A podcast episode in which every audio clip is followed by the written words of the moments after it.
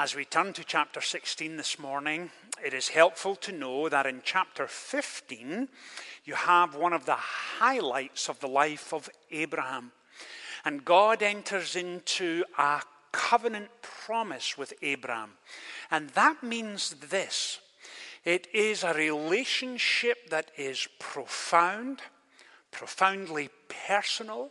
It is an unbreakable relationship which requires of each part of the each person in the covenant love, grace, commitment to one another. And so God promises to Abraham, I will be your God, and you will be my people, and I will love you with an everlasting love. And the passage in what has become some of the most memorable words in all of Genesis says this And Abraham believed God, and it was credited, credited to him as righteousness. And so, coming out of that experience of profound intimacy with God, we now come into chapter 16.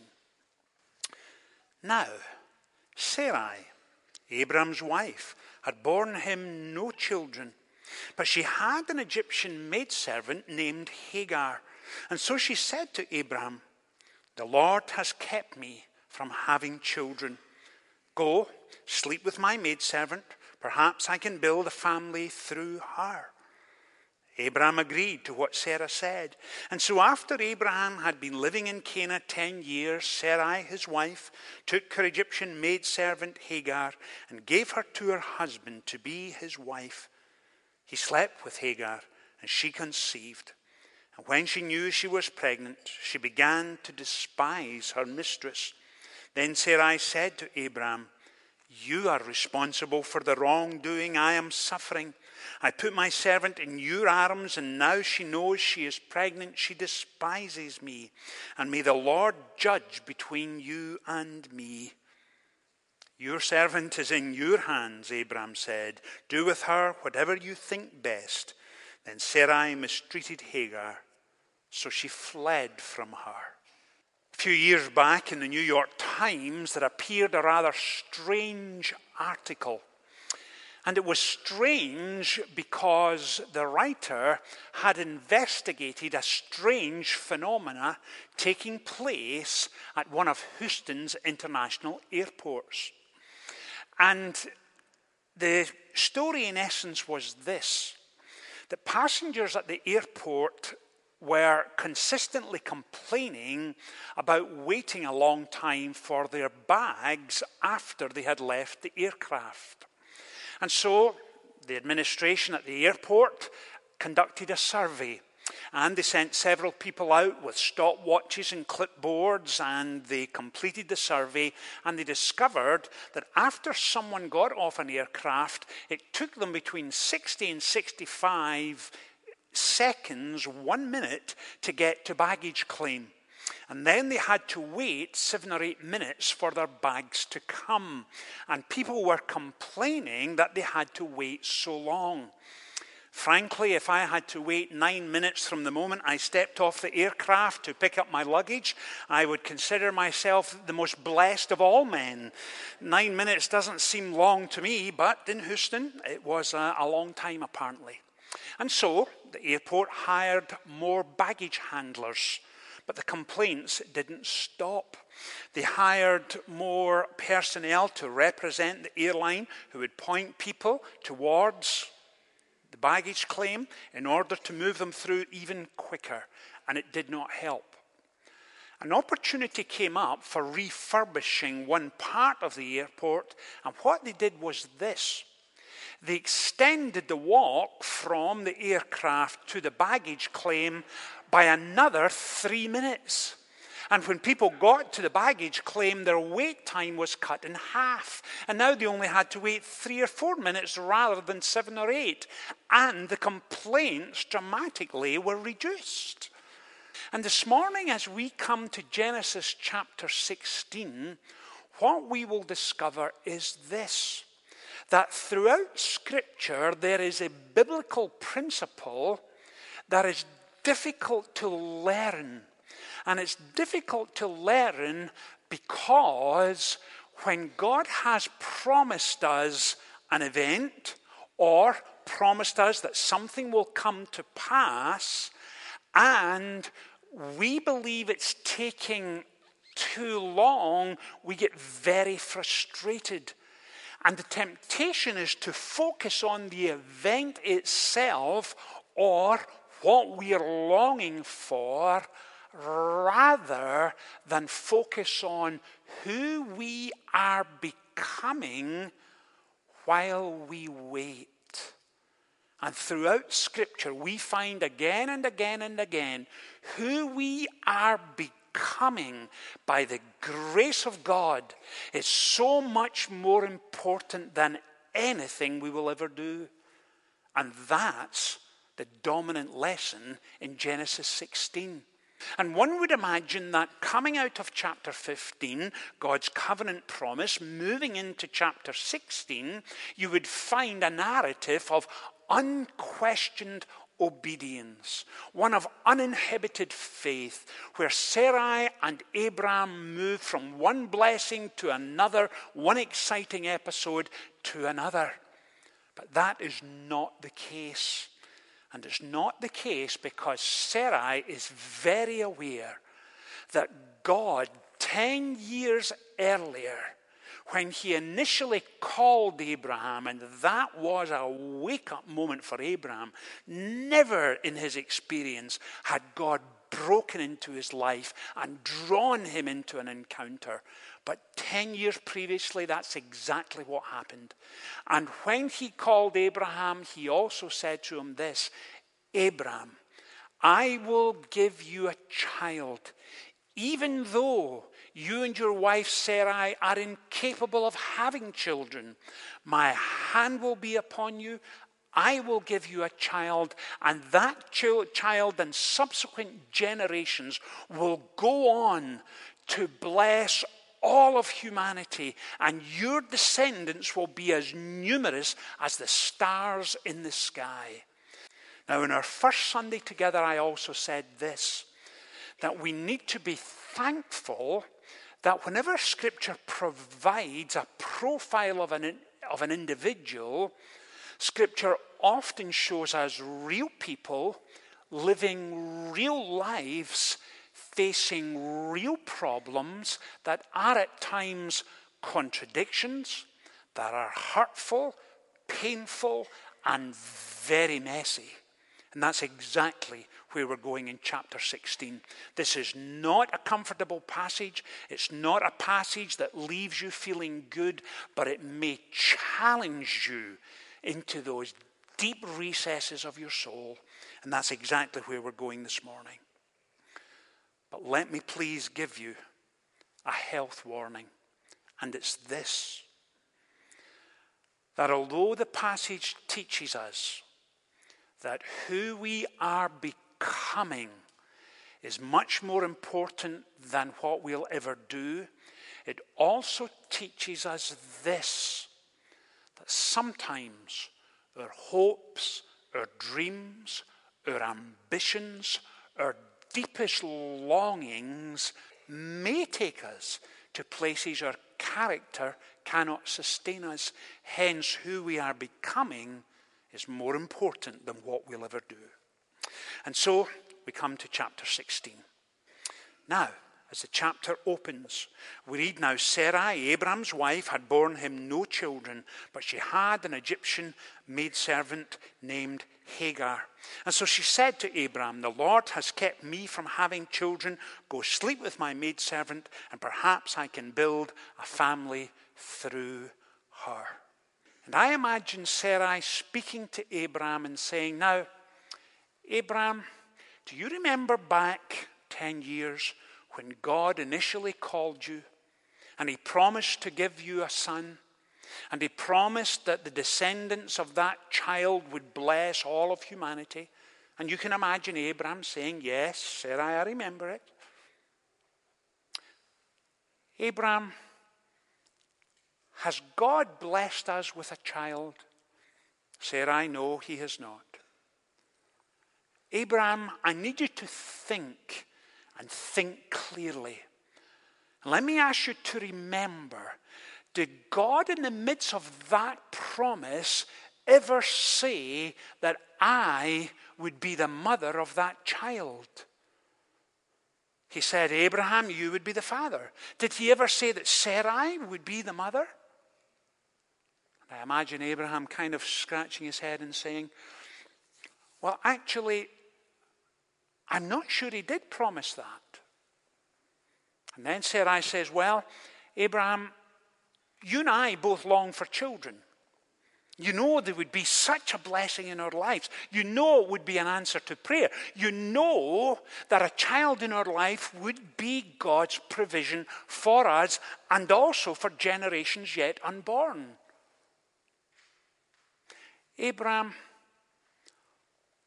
you also know that in Ur of the Chaldees, where we were brought up and we left 10 years ago, and as we wandered up to northern Mesopotamia and then further south through Israel and Canaan over to Egypt, the culture has always been that if there is a maid servant living in the family home and if the wife is agreeable, the husband can take a second wife.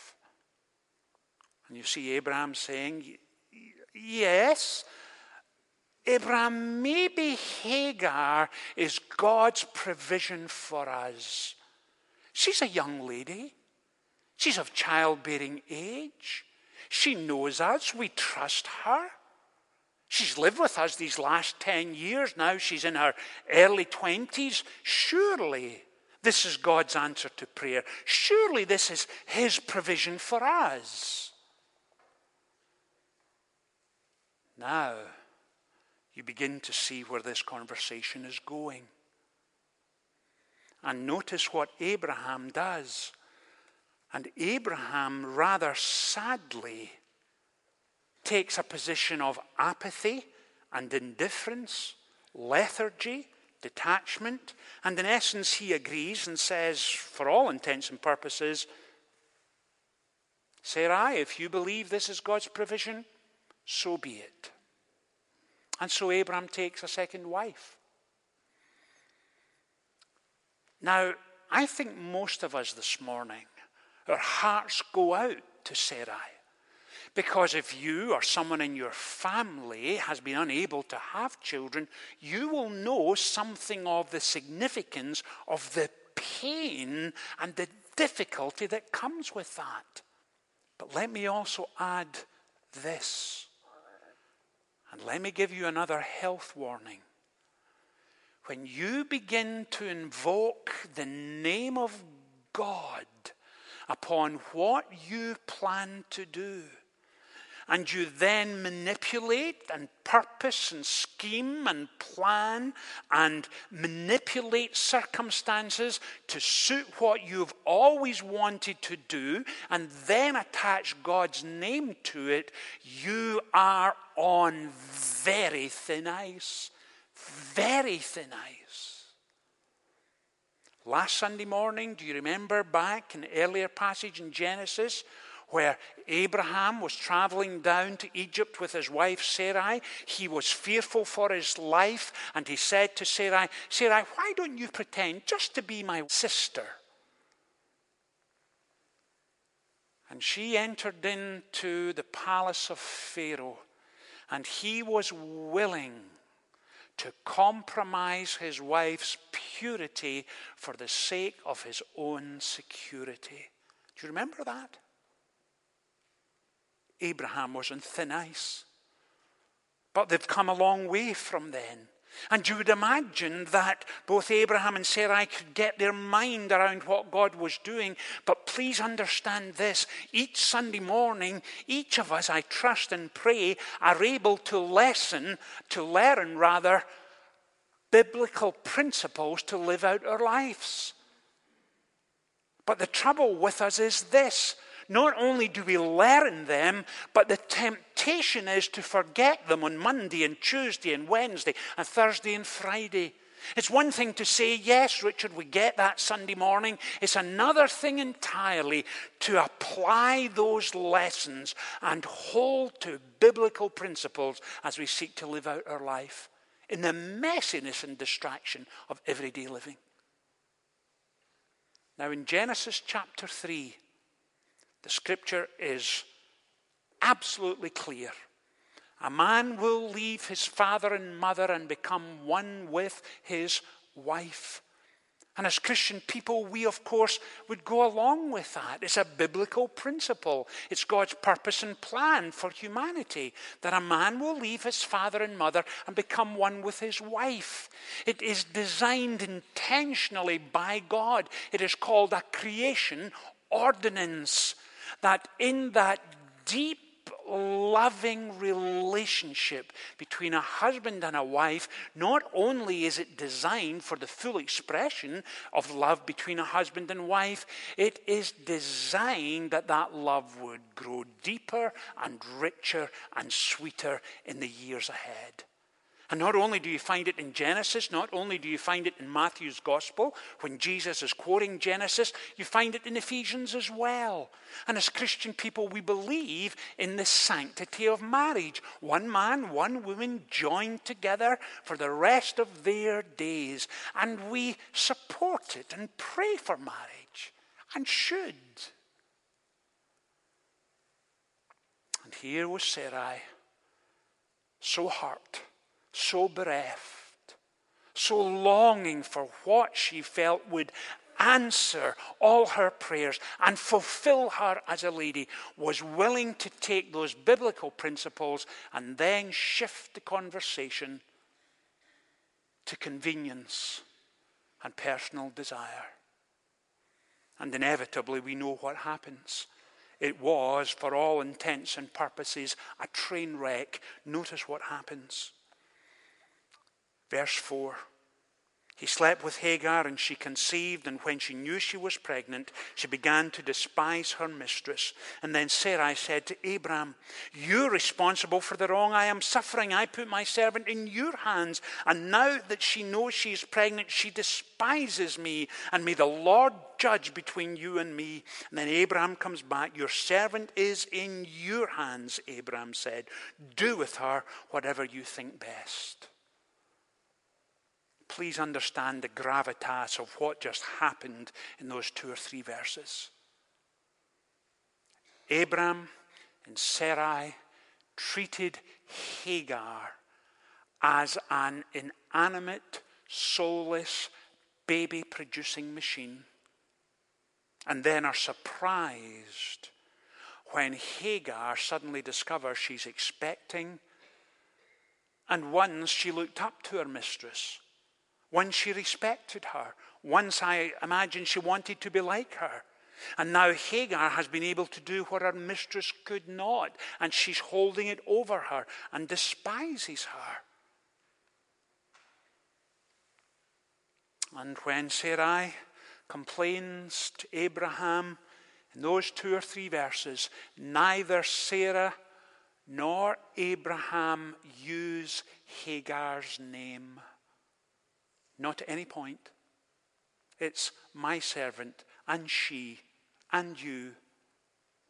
It is so much easier to show disrespect and abuse to someone if you can depersonalize them, and that's exactly what took place. In the rest of the chapter, thankfully, as Hagar flees, God intervenes and he meets with Hagar, and she comes to a full and wonderful knowledge of him. But meanwhile, back here, there is problem after problem, and Abraham is no longer the strong, faithful leader. He simply hands it over to Sarai and displays incredible indifference and apathy and this seeks to distance himself. She's your servant. You set all this up. You get on with it. Now, if Abraham had had his eye on God in the first place. And, gentlemen, please hear me when I say this. When your wife or a daughter or someone you know comes to you and seeks your advice, pay attention. Listen. Abraham's primary responsibility should have been to put his arm around his wife and say, Sarai, let's sit down. Let's take five minutes and talk about this. Sarai, do you remember when God tested us in the past? we learned a lesson that God is sufficient for our every situation we face. God is sufficient.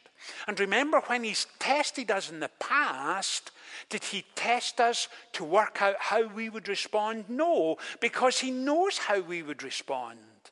He tested us so we would understand how not to respond. And we would grow in the process. And Abraham should have said, Now, Sarah, remember, he has been faithful to us. He has been diligent in his love for us. He's been leading and guiding and directing us. And said, I remember Egypt when I got it so badly wrong. Said, I don't want to get it wrong again. Let's trust him. He knows what he's doing. We submit and surrender our will to him. He doesn't submit and surrender his will to us. But Abraham does not. Abraham does exactly what Sarah wishes, and it ends in disaster. So, how do we wrap all of this up this morning? Two lessons we touched on moments ago. And please hear me. And let me say it again for the third or fourth time this morning God is sufficient for your every need. Not just the little ones, not just the middle sized ones, not just is He sufficient on Sunday morning, but Monday and Tuesday and Wednesday and Thursday and every morning, whatever the circumstance, whatever the chaos, whatever the pain, He is sufficient for your every need. Secondly, remember He is faithful. Whenever you come across a difficult situation and you're hurt and you're wounded and you do not know what to do next, He is faithful and He'll be right there with you, as He was with Abraham and Sarah. In fact, in verse 2, when Sarah lays all of this out, you read those words Abraham listened to Sarai. What a difference it would have made if it said, Abraham listened to God.